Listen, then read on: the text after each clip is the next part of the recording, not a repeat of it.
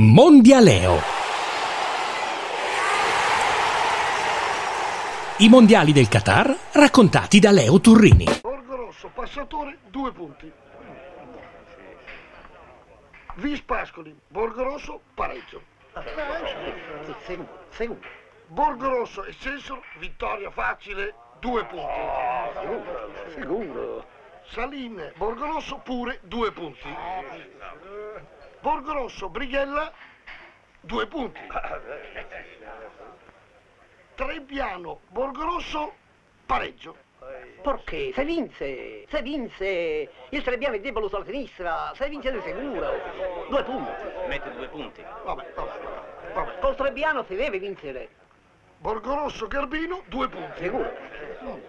Se San non Luca, vinciamo col Borgo Rosso, Garbino. due punti. No, no, no, no, no, no, esso non è sicuro. No, no, il San Luca in casa è un leone, non è sicuro, non è sicuro.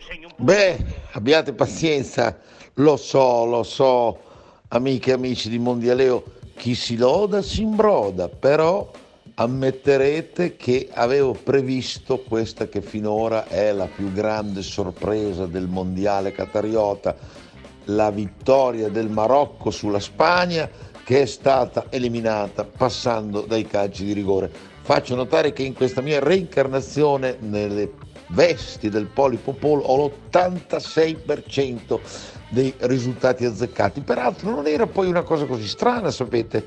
Il Marocco aveva dominato un girone dove c'erano la Croazia, vice campione del mondo, e il Belgio che 20 giorni fa tutti indicavano tra i grandi favoriti per il titolo.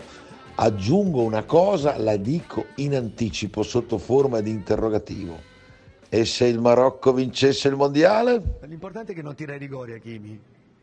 L'importante è che non tira i rigori perché le punizioni abbiamo visto che ha delle capacità balistiche da lontano importanti, no? Però eh, lo vedo a fine allenamento che quando si ferma a tirare i rigori insieme agli altri penso ecco, che dovessimo in qualche competizione arrivare alla fine lui devono morire tutti prima di fargli tirare un rigore fine. Insomma, vedete che non c'è solo Cassano, vi ho appena riproposto un giudizio che Antonio Conte, allora allenatore dell'Inter, dava sulle capacità dal dischetto di Hakimi, che all'epoca appunto vestiva la maglia nerazzurra.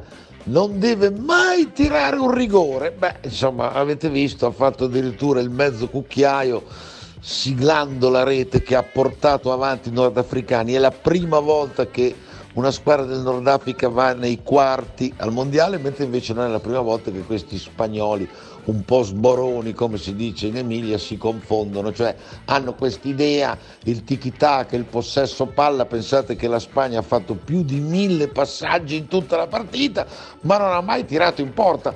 Ora, quando io ero bambino, il mio allenatore all'oratorio, la prima regola era tirate in porta se volete fare gol. In Spagna la pensano diversamente, forse adesso Luis Enrique pagherà per tutti, ma io credo che nel calcio si possa anche vincere facendo catenaccio come ha fatto il Marocco e aggiungo come faceva l'Italia quando non tanto si qualificava per i mondiali, ma li vinceva pure.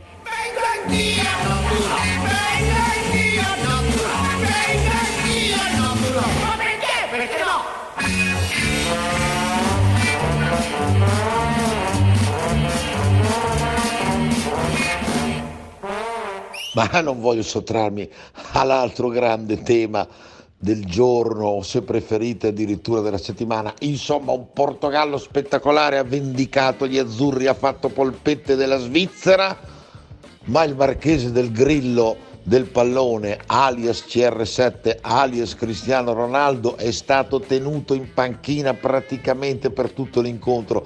È entrato quando ormai il punteggio era già definito. Non solo, il giovane Ramos che gli è stato preferito ha siglato una tripletta. Quindi veramente per CR7 che pure andrà a guadagnare 200 milioni di euro per giocare in Arabia Saudita, per CR7 è perfetto quello slogan meraviglioso di Enzo Iannacci. Vengo anch'io, no tu no. Ma ne riparleremo.